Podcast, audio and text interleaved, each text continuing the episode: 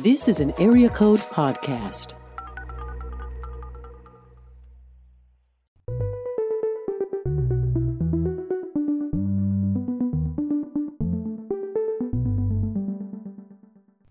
Welcome to Wildwood Flower, stories of women who built country music. I'm your host, Jack Peterson, a lifelong music fan and country music outsider, trying to embrace a genre I've always held at a distance.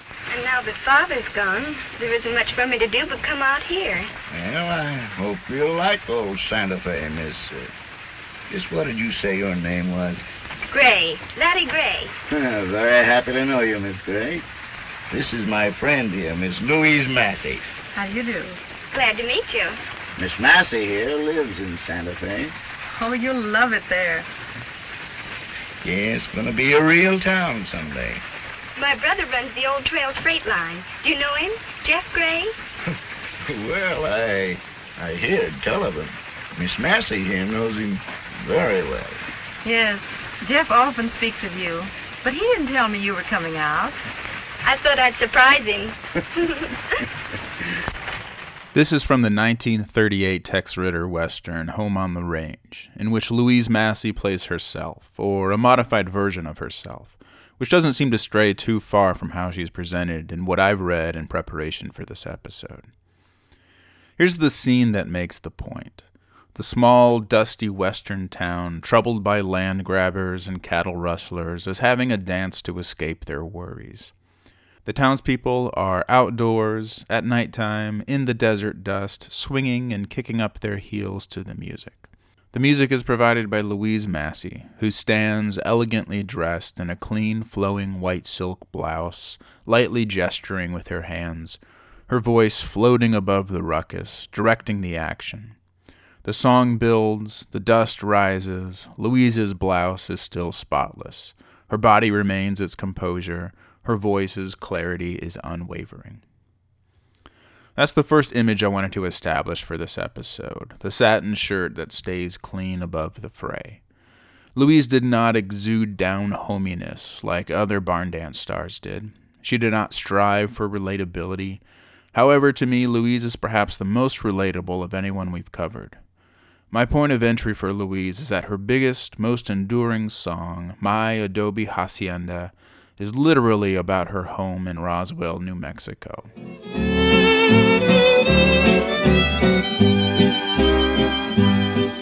In my adobe hacienda, there's a touch of Mexico. Cactus lovelier than orchids in the patio. She wrote that song in 1941. She saw that song become the first true crossover hit, finding a firm place in both the pop and country charts. As her popularity was skyrocketing, she said, Actually, I just want to spend the rest of my life in this beautiful home I keep singing about, living out her years in an intensely local existence in Roswell. The least homey of all the stars is the homiest of them all. Let's hold these two images, the spotless satin shirt and the adobe hacienda, in our minds as we explore the life and career of Louise Massey and her musical family.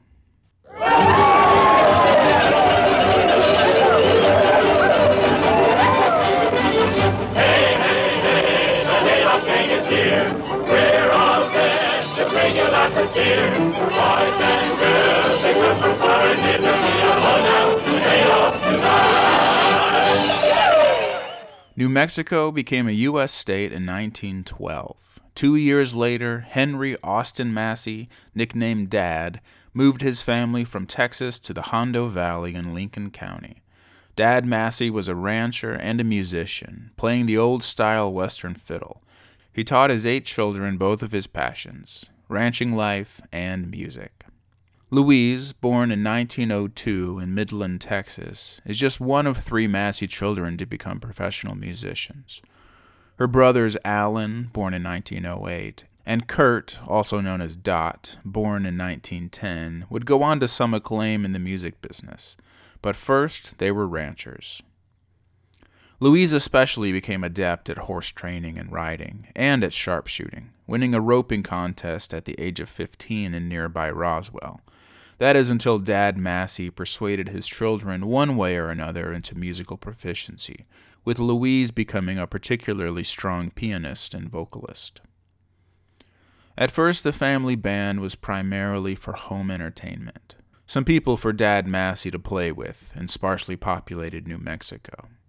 In 1919, the family band expanded when Louise, age 17, though most sources say she was 15, married Milt Mabie, who happened to play bass. Milt joined the family group, which at this point was playing parties, schools, and civic events. Louise also had a gig playing piano for a silent movie theater in Roswell. To me, there's a whole story in that image alone if someone wants to run with it. I'd watch that film, read that book, or listen to that song. Louise and Milt had a baby, Joy, in 1922. It was at this time that the family band, led by Dad, started to seriously consider a musical career. What opportunities might present themselves to a family band of old time music in the sparsely populated American West? One such opportunity might be the Chautauqua Circuit, the Lyceum Redpath Bureau's Redpath Horner Chautauqua Circuit, to be precise. If that is a meaningless jumble of words to you, as it was to me, let me explain. Chautauquas began in Lake Chautauqua, New York in 1826 and were basically a public lecture series that also featured entertainment. The main thrust behind Chautauquas was the concept of communal self improvement through lectures on morality, science, and literature. There was a faith component, but it was light on God. There was an academic component, but the content to me sounds it's more like Dr. Oz or Dr. Phil than anything of intellectual rigor. Chautauquas ran on a circuit much like vaudeville, and lecturers would travel with musical acts and either other performers like illusionists to attract crowds and promote the merits of education through leisure. It just happened that in the spring of 1928, an owner of one of the Chautauqua circuits was in downtown Roswell, and Louise, possibly having just seen a nearby tent show, recognized him. She says, I went down to the tent where the show was playing. I walked up to him, and of course he didn't know me, and I said, Would you like to come to my house for a while? He looked at me like, Does she mean it? I don't know if further clarification happened, but the owner followed Louise home and in that living room took a pill, explaining to Louise that he had ulcers, to which she replied, When you finish listening to us, you ain't never had no ulcer like you're gonna have. The Masseys play for the man, and as he got up to leave, said to the group, Consider yourselves under contract. At this time, the band was Louise as vocalist, husband Milt on bass, Curt on fiddle and vocals, Alan on guitar and tenor banjo, and Dad on fiddle. More than a decade of playing together, sure a few years from Milt, gave them the professionalism and the surety to book and pass an audition in one day with one of the leading avenues of entertainment in the late 1920s. The Masseys joined the Chautauqua circuit in its waning years, with the last Chautauqua held in 1932. The Redpath Horner Chautauqua circuit, which the Massey family joined, toured Missouri, Arkansas, Texas, Oklahoma, Kansas, Nebraska, Wyoming, Colorado, and South Dakota. It seems that the Masseys did some additional touring outside of this circuit as well, even outside of the U.S., touring Canada for a spell. All of this traveling took its toll on Dad Massey. The Canadian travel was especially rough, with some of it accomplished by dog sled, and Dad Massey quits the group in the late 20s. From the time the Massey family band started to this point, between them they had reportedly mastered 23 different instruments. Truly a professional band, they could play nearly any style of music and had a strong sense of what would appeal to different audiences throughout North America. The rest of the Massey family, not quite ready to throw in the towel, joined WIBW in Topeka, Kansas, where they acquire the name the Musical Masseys. From there, they moved to CBS affiliate KMBC in Kansas City and changed their name to the Westerners, taking on an accordion named Larry Wellington. While in Kansas City, which was developing quite a swing scene, Brother Curt, also known as Dot, and that's how I'll refer to him from now on, started his own swing band, which he regularly led at a popular Kansas City club. The Westerners stayed here for five years, reaching a national audience through CBS. There's some dispute on whether a WLS talent scout or station manager George Biggar himself heard the Westerners, but in 1933, Louise Massey and her band were hired away to Chicago, and their stint on WLS and the National Barn Dance begins. Louise is now 31 years old, not the teenagers that Lulu Belle and possibly Patsy Montana were when they joined. There's no concerted effort on the part of WLS or Standby Magazine to build a character out of Louise. Even in her cover profile and Standby, her write up is short and strictly biographical and contains no direct quotes. Louise is asked no inane questions like, What would you do if you saw a ghost? or What would you hope to get for Christmas? as other WLS stars are. I don't know the reason for this, I can only speculate, my best guess is that she did not want to pander to the WLS audience, and she didn't want to participate in the sillier aspects of being a radio star. I don't really know, but she truly was a radio star. She and the Westerners had their own daily morning program, Rhythm Range, and they joined Arkie the Arkansas Woodchopper, Sophia Germanich, and the Hoosier Sodbusters in the afternoon for the Dinner Bell program. They also regularly performed on the hour long NBC broadcast of the National Barn Dance, along with the other top WLS stars. Louise herself exuded glamour. The New York Times once gave her the title The Perfect Face. She confidently and proudly wore Spanish styled costumes, she wore satin boots, and even pioneered the wearing of sequined cowboy suits for herself and the band. Louise said, We were never hillbillies. We were Western from the beginning and loved to be called Western. We didn't just play a number, we had arrangements. We had beautiful costumes. We had a Spanish costume for Ramona as our biggest number, and two or three other Mexican tunes with Spanish words. That was my job in the act, to see that we were dressed right. I had a French designer design the boys' outfits out of white gabardine. The lapels were white satin trim, and mine were beaded with wide belts and pretty things with lots of sequins, and I wore my satin boots. I never wore any other kind. While other WLS acts intentionally tied themselves to a specific or general locale, like the hills of Kentucky, Montana, or Texas Plains, the Westerners presented a more cosmopolitan affiliation. In 1933, the Westerners began recording as well for the American Record Company. For their first records, they brought Dad Massey out of retirement. Here's one of their first recordings together New River Train.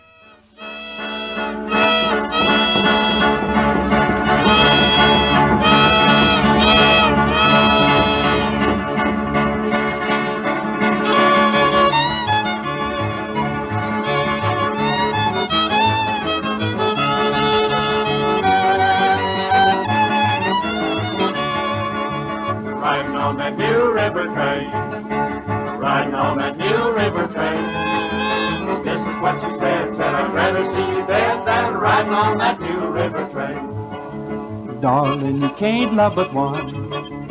Darling, you can't love but one. You can't love but one and have a lot of fun. No, darling, you can't love but one.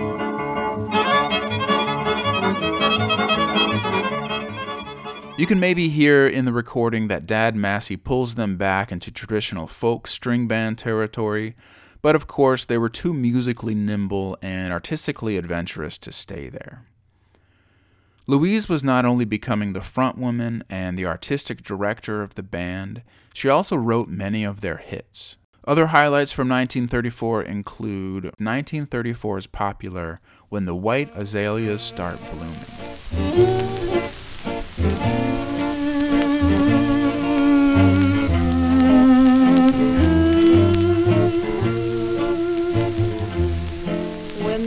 When spring's in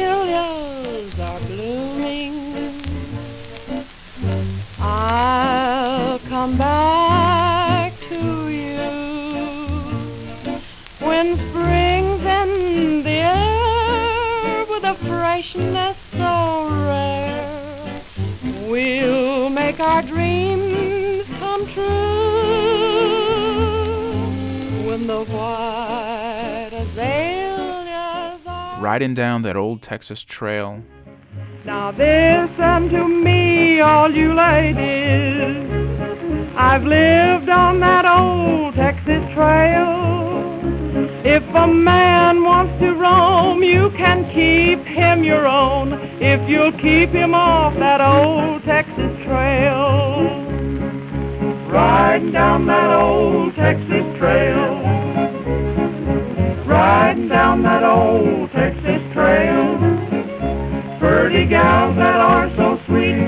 a man off his feet if he's riding down that old Texas trail. My Gal on the Rio Grande, So hop along, you doggies, I ain't got long to wait. I'm a drifting from the sand hills pretty soon. And I'll draw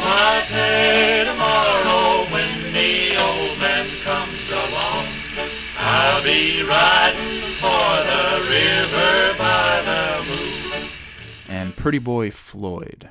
Pretty boy was 20 when he married his young wife. She was only 16 summers old. And he then went to work in a bakery shop out there. Then he drifted away from the fold. Left his young wife in Bixby in 1924. Went to Kansas to try to earn more. Then he went to St. Louis, got in bad company, and wound up in the penitentiary. You can hear the range of the band. They're pop for sure, but the pop sheen covers a variety of influences. From pop songs and sentimental songs we've heard from other WLS artists, to Eastern European polkas, waltzes, novelty numbers, ragtime, and even jazz. While at WLS, the Westerners set a station record, receiving 200,000 fan letters. But despite their popularity, WLS could not hold them. They had originally signed a two year contract. When that contract was up, the band changed their name to Louise Massey and the Westerners and moved to NBC's Showboat program. And after that, moved to New York to be featured on NBC's Log Cabin Dude Ranch program. Louise was the host, and the fictional setting for the program was Miss Louise's Dream Bar Z Ranch. Louise claims that the band's time in New York did a lot for the advancement of country music. She says, While we were in New York, I still say that was the beginning of acceptance in the East of any kind of music except their very modern. I felt like my brothers and I did an awful lot to further the acceptance of that. We played Home on the Range, and we played it beautifully. We had just enough finesse that they had to look back a second time. If it had been just country music, I doubt seriously they would have listened at all. In 1938, like many radio stars at the time, Louise and the band head to Hollywood and are featured in a cowboy movie. This one is Tex Ritter's Where the Buffalo Roam. No get together in this territory can be complete without a song from Santa Fe's own. Here they are now Louise Massey and the Westerners singing in the heart of the West.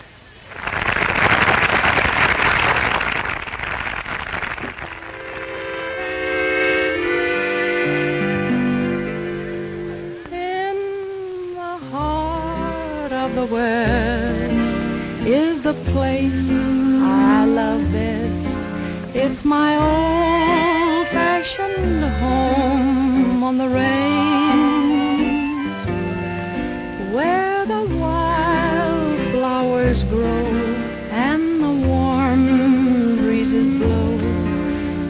a picture that never will change.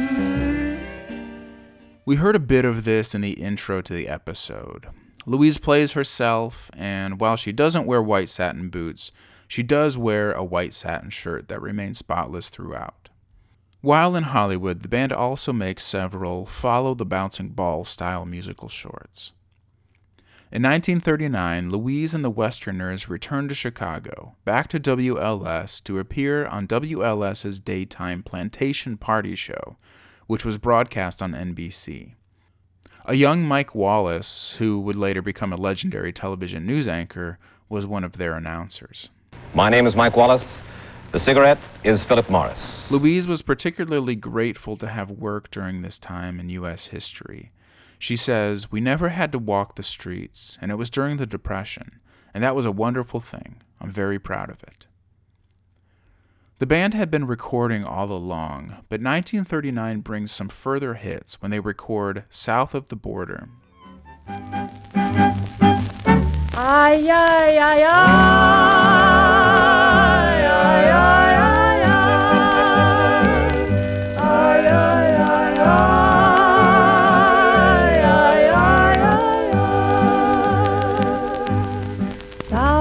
the border, down Mexico way.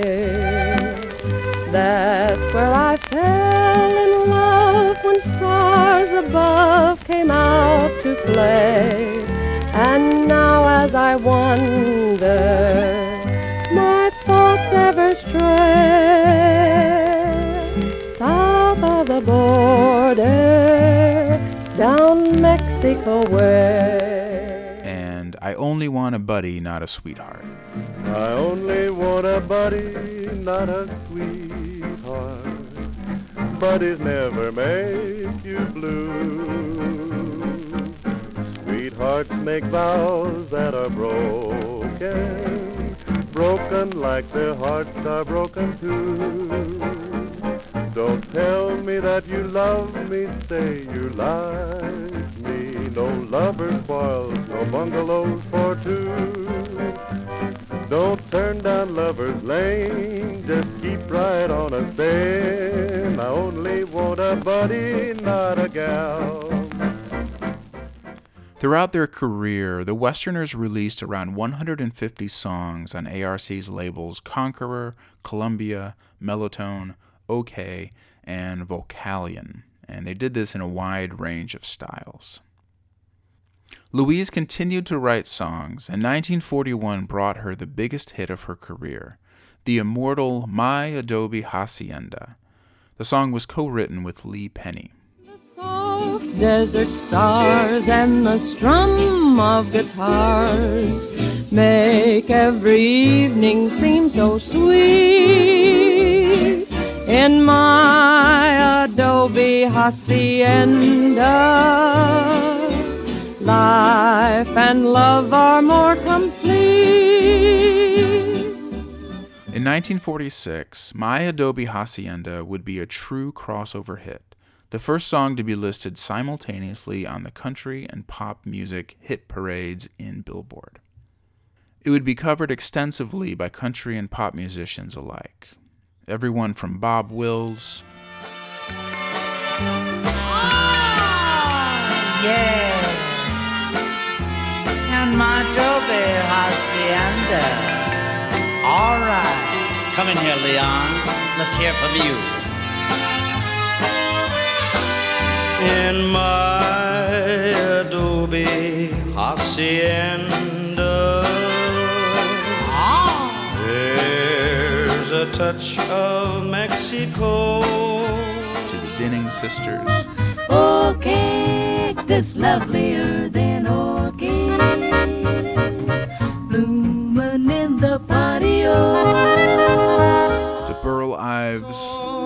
desert stars and the strum of guitars make every evening seem so sweet.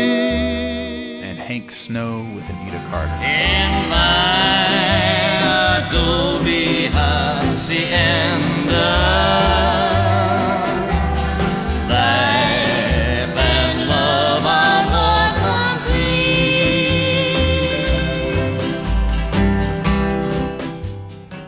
The song itself was written literally about Louise and Milt's home in Roswell, a home that still stands and can be visited.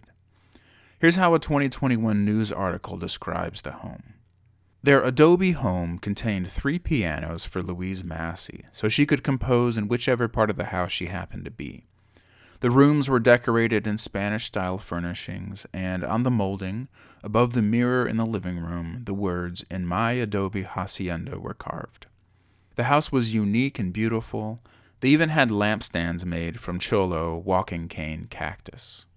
Other notable songs written by Louise include Rancho Padre, which is also the name of her and Milt's ranch, All Alone Each Night, Bunkhouse Jamboree, Dancing around, oh, swinging, swinging, shouting, singing, going to town.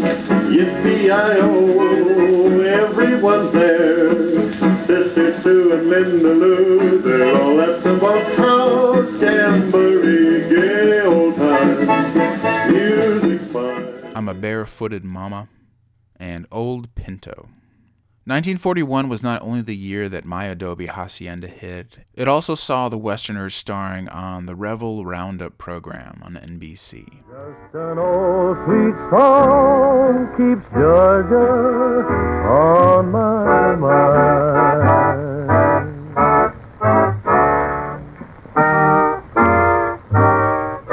And now we're all here to sing and play for you a Mexican favorite, Las Gaviotas.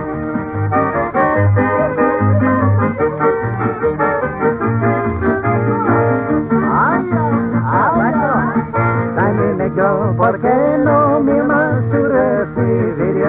bienestar? Dame un abrazo, dame un besito, vente conmigo. They also found their way back on the National Barn Dance. The National Barn Dance was rebroadcast especially for you soldiers, sailors, Marines, and Coast Guardsmen of the United Nations. As a special after show treat, here are Louise Massey and the Westerners.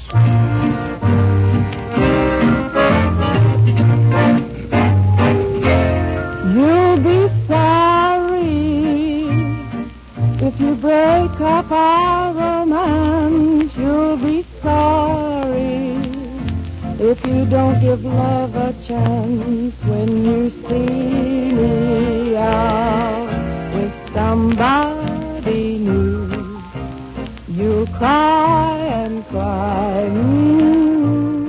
Louisa's star was rising. They had a national radio show, they had a million selling hit. In 1947, rather than reaching for the next echelon of success, Louise and Milt decide to retire. Louise says, We had done all the things we had set out to do.